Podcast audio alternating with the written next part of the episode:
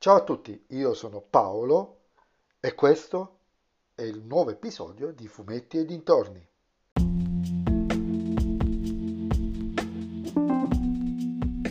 In questo episodio del podcast vi parlerò della serie TV Into the Night, prima stagione, eh, disponibile sulla piattaforma Netflix.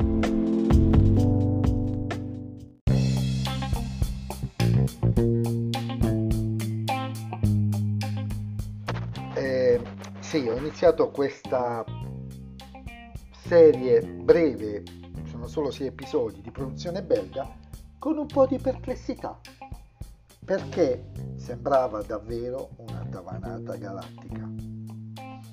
Invece mi ha sorpreso.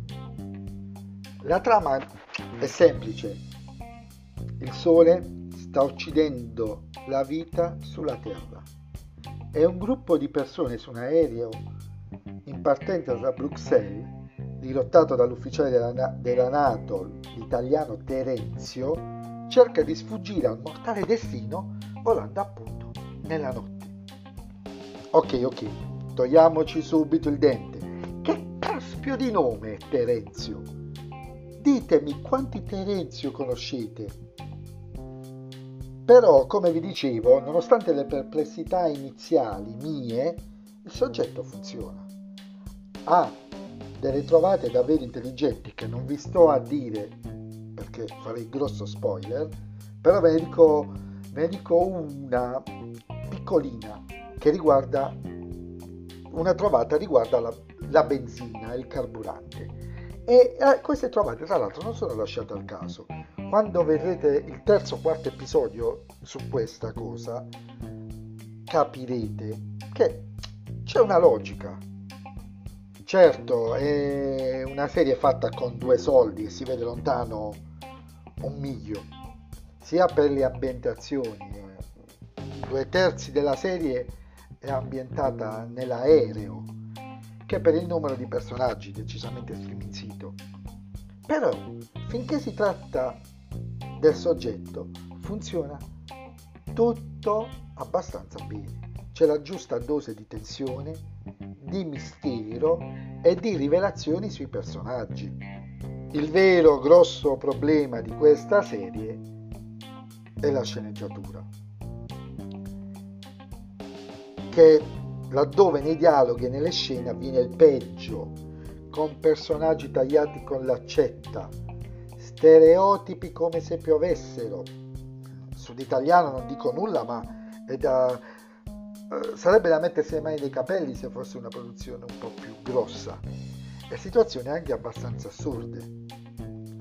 Però se si sorvola, mi ha fatto la battuta, sulle scarse capacità di trasformare il soggetto in sceneggiatura, esce davvero una serie molto gradevole e tesa al punto giusto. Ovviamente non potrà essere portata a lungo avanti, perché anche vedendo la prima stagione vi renderete conto che le condizioni necessarie sembrano venire sempre meno.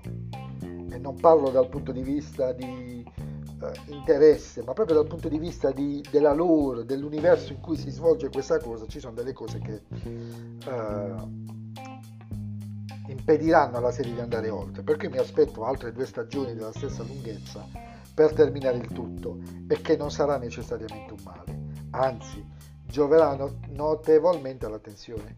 Inoltre, dato che gli episodi durano grosso modo meno di 40 minuti, per cui la prima stagione ve la sciroppate in poco più di tre ore e se fossero le tre stagioni il target oh, io se fossi Michael Bay ci farei un signor film anche solo dalla prima stagione ci esce un signor film con la giusta dose d'azione va un po' rivisto vanno fatto meglio i dialoghi la sceneggiatura deve essere diciamo migliorata decisamente ma il soggetto c'è tutto per ottenere un signor film che tra l'altro ho letto che è tratto da un romanzo che a naso non c'entra assolutamente nulla. Boh.